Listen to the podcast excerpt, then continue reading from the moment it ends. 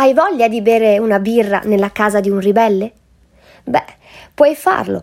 Guy Fawkes era un cospiratore che all'inizio del XVII secolo progettò di uccidere James I, il re, facendo esplodere il Parlamento con dei barili pieni di polvere da sparo. Quel celebre complotto fallì e passò alla storia come la congiura delle polveri. Guy Fawkes è famoso anche per la maschera che lo rappresenta nel film del 2005 V per Vendetta, interpretato da Hugo Weaving e Natalie Portman. Il cospiratore è originario di York e nella sua casa natale, che si trova nei pressi della cattedrale, ora c'è un caratteristico pub che propone buone birre e un menù alla carta. Un bel modo quindi per unire l'interesse storico a quello gastronomico, ma soprattutto a quello di una buona birra.